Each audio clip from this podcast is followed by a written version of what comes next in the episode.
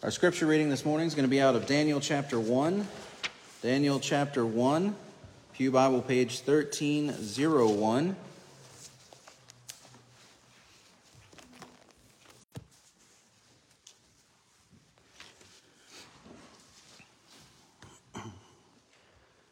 Daniel chapter 1. Hear now the word of the Lord. In the third year, of the reign of Jehoiakim, king of Judah, Nebuchadnezzar, king of Babylon, came unto Jerusalem and besieged it. And the Lord gave Jehoiakim, king of Judah, into his hand, with part of the vessels of the house of God, which he carried into the land of Shinar to the house of his God. And he brought the vessels into the treasure house of his God. And the king spake unto Ashpenaz, the master of his eunuchs, that he should bring certain of the children of Israel and of the king's seed, and of the princes, children in whom was no blemish, but well favored, skillful in all wisdom, and cunning and knowledge, and understanding science, and such as had ability in them to stand in the king's palace, and whom they might teach the learning and the tongue of the Chaldeans.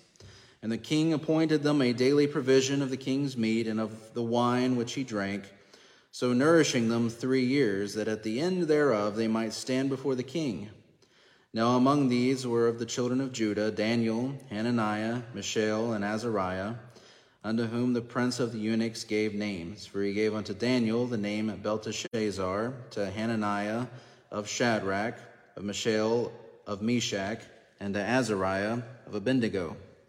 But Daniel purposed in his heart that he would not defile himself with the portion of the king's meat, nor with the wine which he drank. Therefore he requested of the prince of the eunuchs that he might not defile himself. Now God had brought Daniel into favor and tender love with the prince of the eunuchs, and the prince of the eunuchs said unto Daniel, I fear my lord the king, who hath appointed your meat and your drink. For why should he see your face worse liking than the children which are of your sort? Then shall you make me endanger my head to the king. Then said Daniel to Melzar, whom the prince of the eunuchs had set over Daniel, Hananiah, Mishael, and Azariah, Prove thy servants, I beseech thee, ten days, and let them give us pulse to eat and water to drink.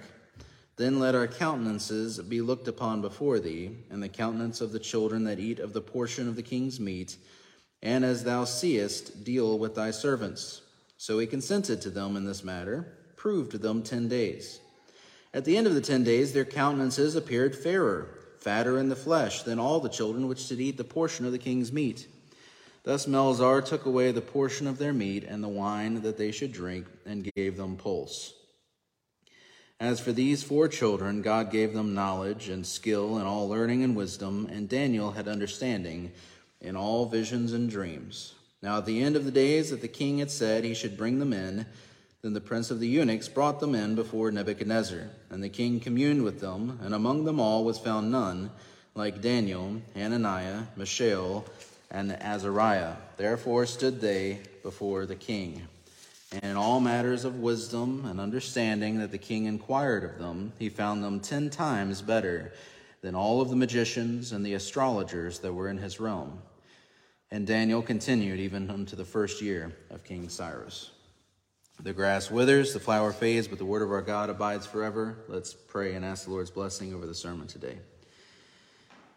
Father, we come again before you to ask that you would give us wisdom as we finish looking at Daniel chapter 1 this morning. I pray that we would uh, be able to apply these things that we learn to our lives, that we would not be idle listeners, but doers of your word.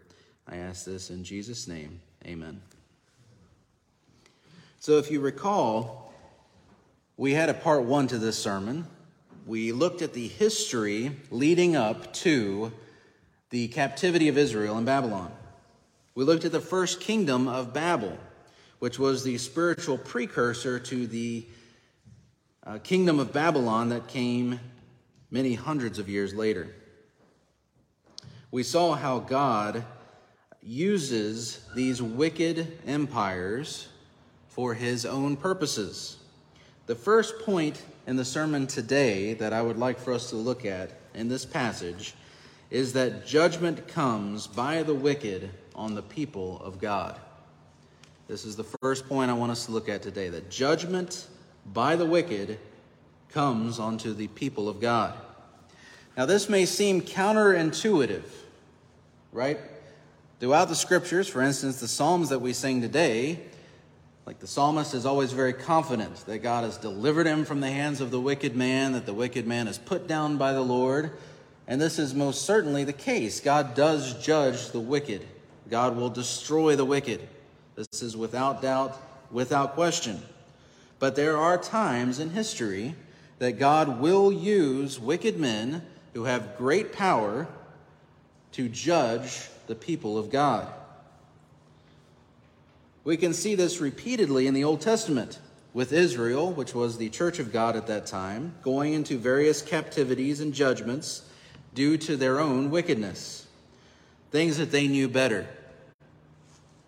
For instance, as we looked at in the previous sermon on this topic, we saw the wicked kings over Judah, how they desecrated the temple, how they brought in false gods into the temple and used the, the, the, temple of God to offer sacrifices to these pagan gods, how they allowed the Sodomites to build homes around the temple. And the, the, the kings were extremely wicked, and they knew better than this. They had the book of the law. And so, in their wickedness, as the people of God doing worse, it says, if you recall, it says that they did worse than the pagan nations that God had driven out before them.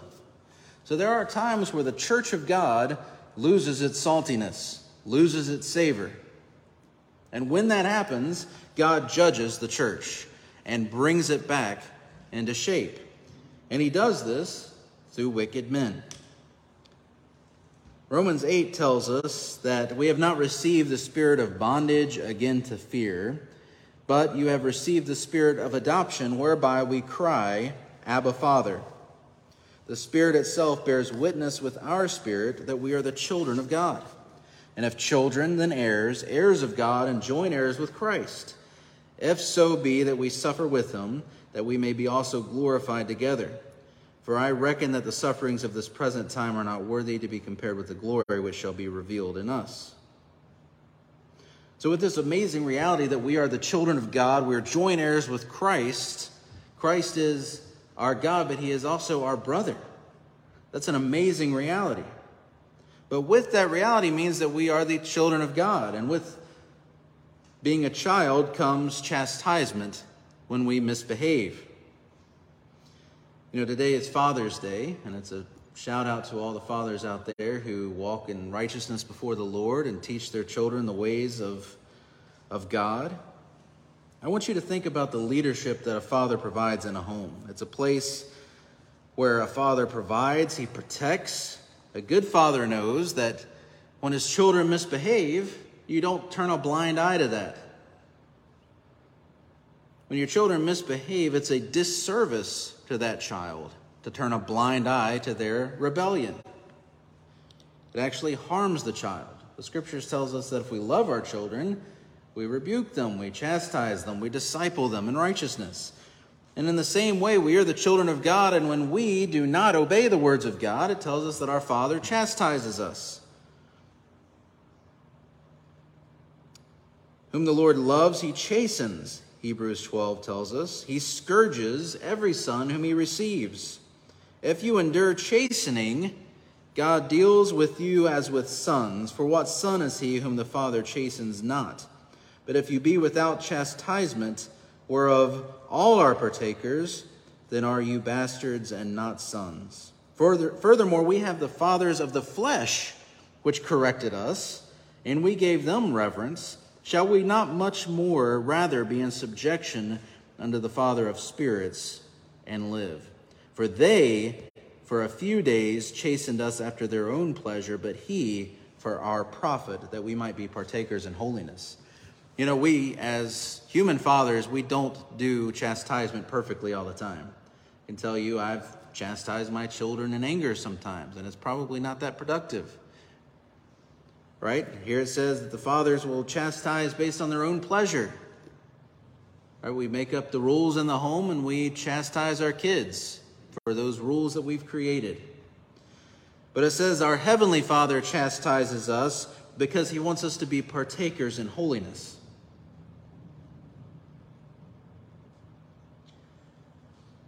This is why God is so strict with the church of Christ. Now, when we see, for instance, I was at the zoo the other day, and I was walking around, and I saw this husband and wife, and they had one child, which I would assume, based on their actions, was their only child. She was about five years old, and she was throwing the largest tantrum I had, had ever seen. And both the mother and the father were like hunched down over the child, trying to give her everything that she could possibly want to calm her down. There was no chastisement, they were just servants to this little five year old tyrant. And they were doing her a great disservice by doing that. She will grow up the rest of her life imagining that that's how the world works. Did I chastise that child when I saw her misbehaving like that? I did not. Why? Because she's not my child. And in the same way, oftentimes in the world around us, we will see great wickedness. And we're like, why is God not just instantly stopping that? Because I know when I sin, the conviction of the Holy Spirit hits me, things are disrupted in my home. God, the chastisement comes fast. But oftentimes, these wicked people will live decades in revelry and sin and lasciviousness and lust. And why does God not just instantly stop it? Well, they are not the children of God. You know that there is a figurative sense in which all men are children of God, but not a literal sense. God did create all of us, but not all men are his children. There are vessels prepared for wrath for the day of judgment, Romans 9 tells us. So God concerns himself with his church. And sometimes he's so concerned with his church that he will allow these wicked men that are prospering in their wickedness to flourish over the church. But none of it happens outside the hand of God. For their day of judgment is coming. But they are not his children. He's not concerned with their walk of holiness. He's concerned about his church. Whom the Lord loves, he chastens. It says, No, and in Hebrews it says, No, now no chastening for the present seems to be joy, joyous. No chastening seems to be joyous, but grievous. Nevertheless, afterwards it yields the peaceable fruit of righteousness unto them which are exercised thereby. Meaning, while God's chastening you, it doesn't seem like a good thing. It's kind of the worst. But nevertheless, after it, it yields the peaceable fruit of righteousness unto them which are exercised thereby. And this chastisement happens both on a corporate level, as we saw with Israel being led away into captivity. It happened to the entire group. But it also happens on a personal level. If we read Daniel 1 again here in verse 1, it says that Jehoiakim was king of Judah. Nebuchadnezzar came and besieged it. And verse 2 The Lord gave Jehoiakim, king of Judah, into his hand with part of the vessels of the house of God, which he carried into the land of Shinar to the house of his God. And he brought the vessels into the treasury house of his God.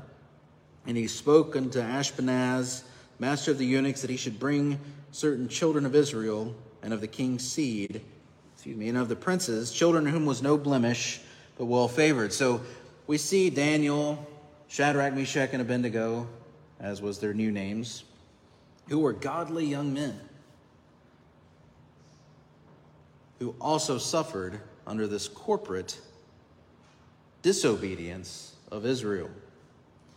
Before we look at that in more detail, one thing I want to draw your attention to here is it says that when the Lord gave Jehoiakim, king of Judah, into his hand with part of the vessels of the house of God, he carried those into the land of Shinar to the house of his God. If you remember, as we were looking at the wickedness of Israel leading up to this captivity, what did Israel do with the house of God? It brought in the pagan vessels into the house of the Lord. what does God do in retribution to their disobedience? He allows the holy vessels of the house of God to go into the pagan temples and be carried away into captivity. And if you were living during this time, I just want you for just a minute to suspend your understanding of, of history and pretend you're living in this time right here. You witness the evil wickedness of the kings of Judah. You see the temple of God being desecrated, pagan sacrifices and homosexuality running rampant in the temple of God. And then God doesn't stop that. What does he do? He allows a pagan king who practices all manner of wickedness, probably human sacrifice, everything else that the pagan nations did, is allowed to come have victory over the people of God and carry away the holy things of the temple into a pagan temple. If you witness that, you would think to yourself, God is not in control of anything. Right? God's not, this can't be. Why would God allow such great devastation to his holy temple? Much like today, I've heard many a Christian tell me, well, God can't be king now. He can't be reigning now because look at the wickedness of the world around us. Well, I disagree. What does the scriptures tell us? All of this was done on purpose by God. God raised up Nebuchadnezzar for this purpose and gave Jehoiakim into his hands and purposefully carried away the temple artifacts as a message, as a symbol to Israel of what they had done.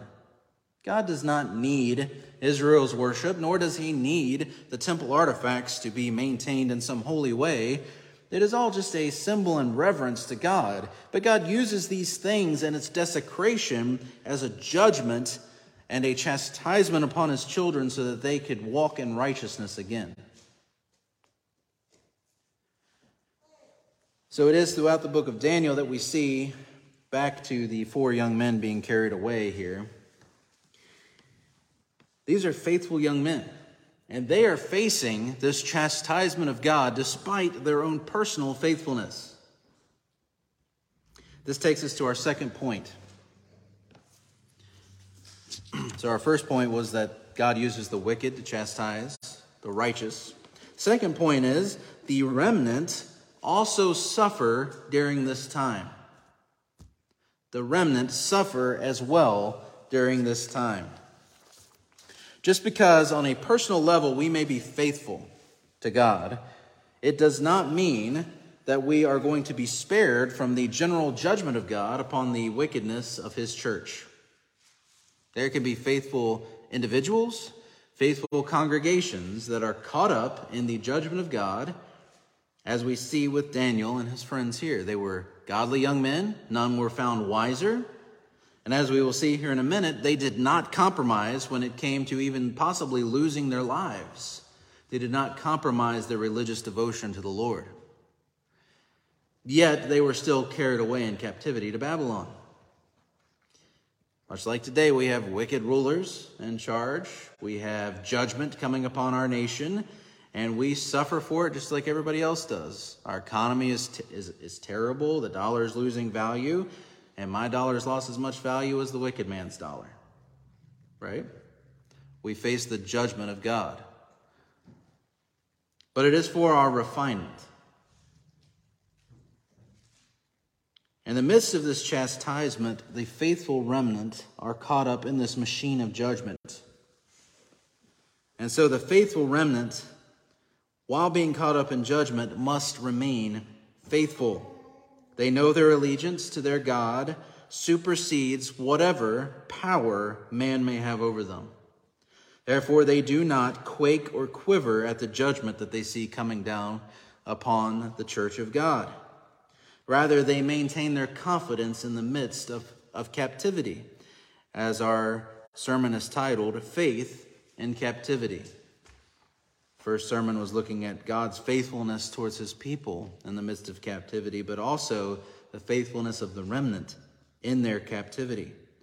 Scripture tells us not to fear those who can destroy the body, but rather fear him who can cast both body and soul into hell. What you will see throughout the Old Testament and the New Testament, as Christians and followers of Christ and our God are carried away into swept away into the judgment that comes upon the church from time to time, we will see that the faithful remnant do not fear what is coming upon them. They fully are aware of the fact that God is bringing this judgment And they are fully aware of the fact that they are walking in righteousness before God and they are going to continue to do so. And they have confidence that God will protect them in the midst of this captivity, which brings us to our third point today, which is that they are fully reliant upon God for basic needs, even so much so as to not in any way compromise with evil during the judgment. So, as the remnant, we are to be fully reliant upon God for even our most basic needs with, with uh, unwillingness to compromise in the evil judgment. Here at the beginning of this story, we see that the king commanded for these boys to be given meats and wines. He was looking for uh, wizards to be added to his kingdom. He was looking for wise men that could come and learn all of the pagan mystery religions that uh, found its root in the old spiritual Babel. We know throughout looking at history and extra biblical texts, including biblical texts, that the mystery religions were very strong from Babel through Egypt all the way up to the Babylonian Empire. They were obsessed with occult type activities, human sacrifice, astrology, uh, demonology. They were all very much into all of these things. And so the astrologers and the magicians, throughout history, we see uh, true magic being carried out. We look at the, the staffs of the magicians of Egypt turning into snakes and serpents. But what God repeatedly shows throughout all of the evil magic of the world is that his power supersedes anything that they may have. For instance, Moses' serpent swallowed up the serpents of the magicians of Egypt, and they were baffled at his power. And here in Babylon, we see throughout the book of Daniel God's power over these pagan magicians dominated over and over again. Here at the very beginning, we see in a small way through the food that is offered unto Daniel and his friends, God's hand showing his power and might over that of the pagan Babylonians.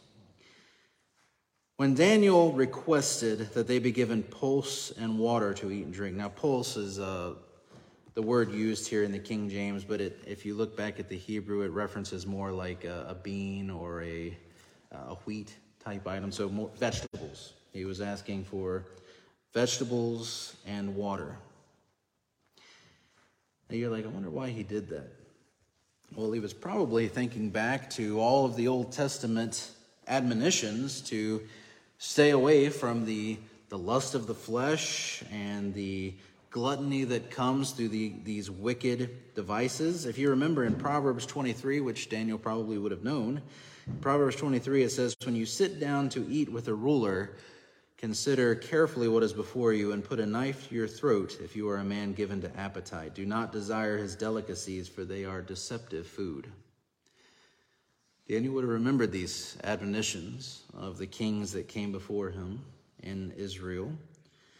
And it says here that Daniel, being so cautious against his temptations and sin and vice and drunkenness, not wanting to participate in the revelry of Babylon, but wanting to keep his mind sharp and focused on his duties before God, he requested that he be given these vegetables, pulse, and water to drink.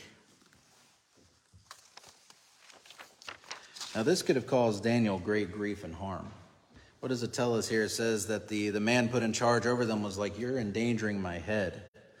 Meaning the king was probably going to behead him for Daniel not looking as fat as he should from refusing to eat the meat and the wine which also means Daniel's life would have been in jeopardy as well, along with his three friends. How easy would it have been? Imagine you're Daniel, you're carried off into captivity, you're a slave, and you're being told, Eat this. The king's ordered you eat this steak and wine. Eat it. Sounds pretty good to me. But Daniel was so devout to the Lord that he said, No, you know what? I'd rather not. How about you give me pulse and water? Daniel was vigilant against sin. This is a admonition to us to wage a war on the sins in our lives and not be given over to the desire of the flesh. Make no provision for the flesh. Daniel was making no provision for the flesh here. And this was a difficult no provision for the flesh. You know, for us, we're like, man, it'd be really hard to go without a TV or a cell phone or whatever it is that's making provision for the flesh in our lives. But it's really not. What is hard is when you're a, a, a slave and the king is like, eat this, and you're like, nah, that's going to make provision for the flesh. I'm good. That's how serious Daniel was about his faith. Daniel knew that sin acts as a snare in our lives, and when we give into it in a small way, when we compromise and break some small rules, maybe I just eat the king's wine and, and, and meat, it'll be okay. Scriptures tell us that that arrow pierces our liver, like the man who followed the harlot for a time. The snare grabs our foot. We're dragged down to death and Hades. Sin is crouching at the door, the Lord told Cain. And Daniel had all these things in mind when he refused to eat. Remember what Joseph did with Potiphar's wife when she was trying to lure him in? It says he ran. He ran away. He didn't walk away. He didn't like casually dismiss himself. He took off running. These men were serious about their walk before God. We're told that Daniel and his friends had grown in favor with the chief of the eunuchs. And in verse 8, that Daniel purposed in his heart that he would not defile himself with the portion of the king's meat, nor with the wine which he drank. Therefore, he requested of the prince of the eunuchs that he might not defile himself. And he, he made an offer to the, the chief of the eunuchs. He said, Look, this was his faith in God. He said, Look, test us. You give me what I'm asking, and you feed the other guys your meat and wine, and look and see who is healthier after an appointed time. And it says that he consented to them in this matter, verse 14, and he proved them for 10 days. And at the end of the 10 days, their countenances appeared fairer and fatter than the children who ate the portion of the king's meat.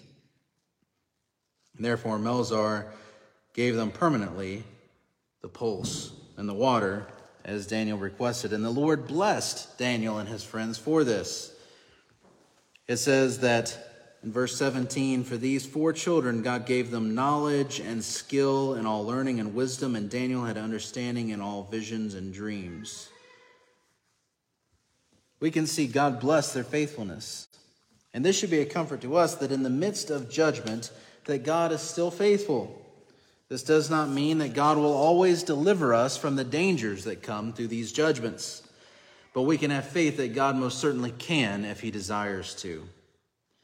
As we see later in the book of Daniel, when Shadrach, Meshach, and Abednego are told to bow down before the idol that Nebuchadnezzar the king had set up, that they refused and it tells us that Nebuchadnezzar's countenance changed against them, and he grew angry, and he told them that they must bow down before it or face certain death.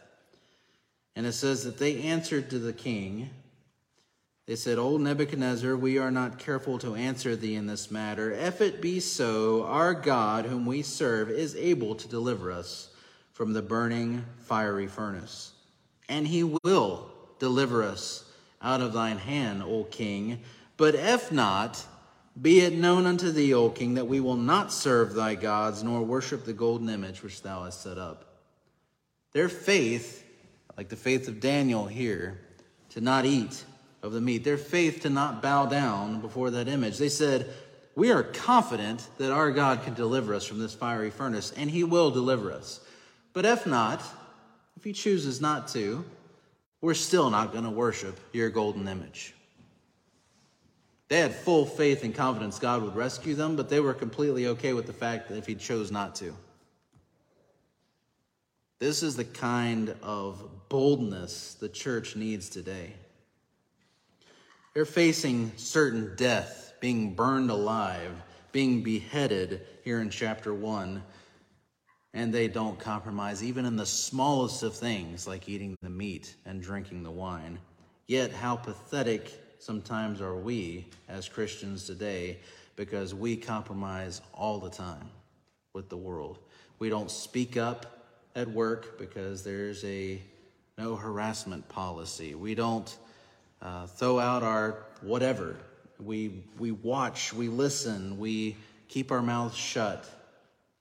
We allow the pagans to walk all over us. And we do it so that we don't rock the boat, we don't stir up trouble. The church today is rife with concession and compromise. And I, I say, let us have no part in it. This kind of commitment is from Daniel and his friends is a reminder to us to be faithful in the midst of tribulation as God is faithful to us always, no compromising with evil and making no concessions. The scriptures are very clear on all of these social topics that the world is struggling with today.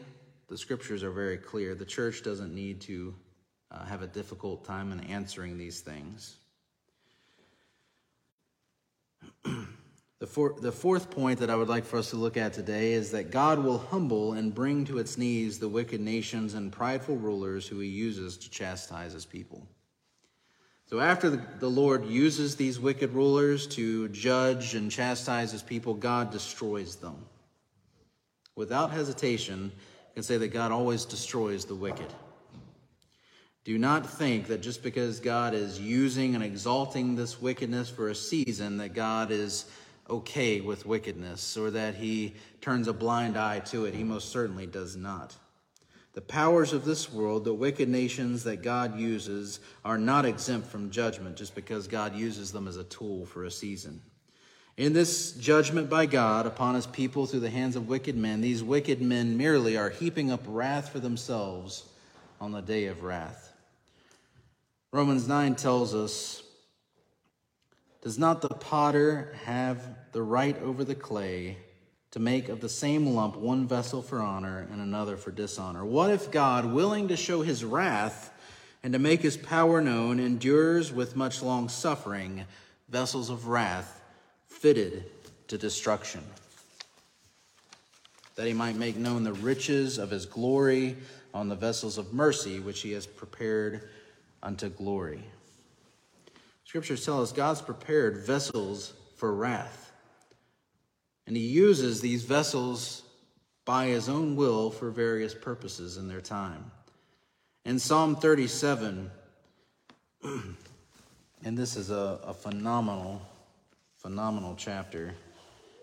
I don't know if we'll read all of it, but if you turn over to Psalm 37 for a minute, beginning in verse 1, it says, Fret not thyself because of evildoers, and do not be envious against the workers of iniquity, for they will be cut down like the grass and wither as the green herb. Trust in the Lord, do good, that thou dwell in the land, and verily thou shalt be fed.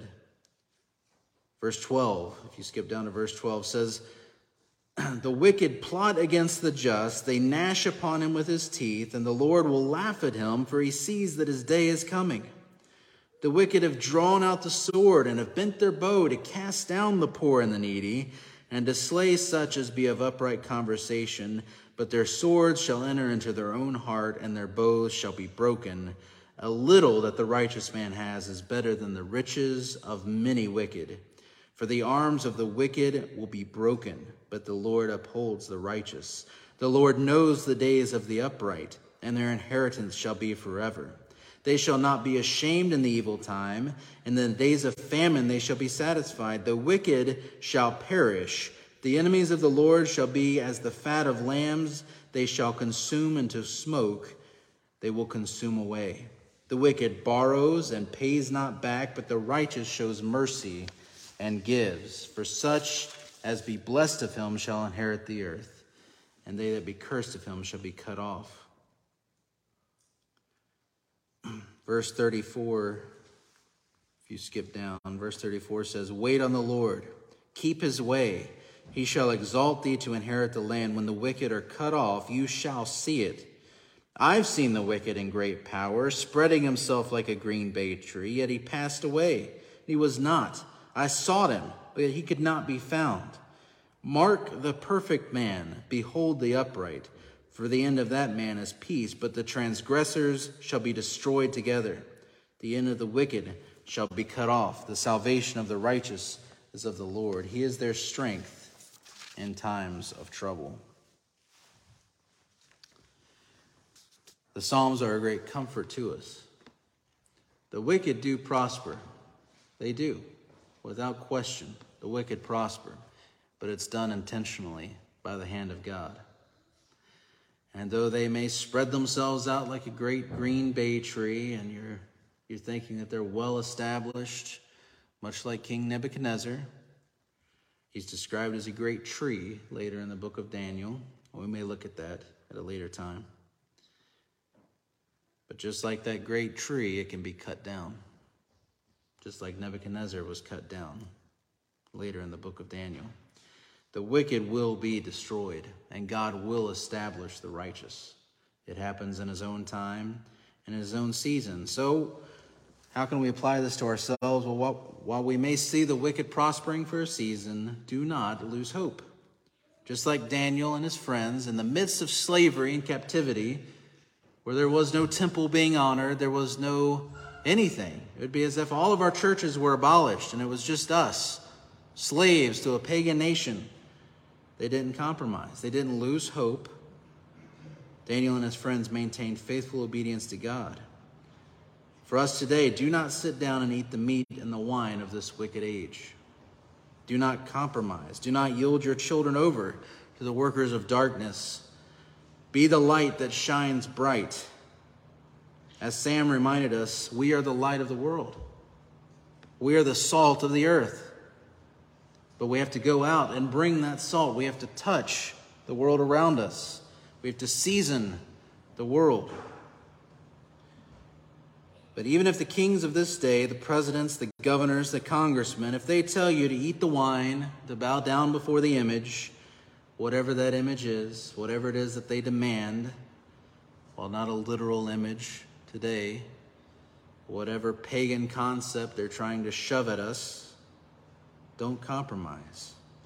If it's pronouns or destroying the family or denying biblical patriarchy or feminism or idolatry or sexual morality, neglecting your children, turning them over to indoctrination, whatever the meat and the wine, whatever the idol is, resist.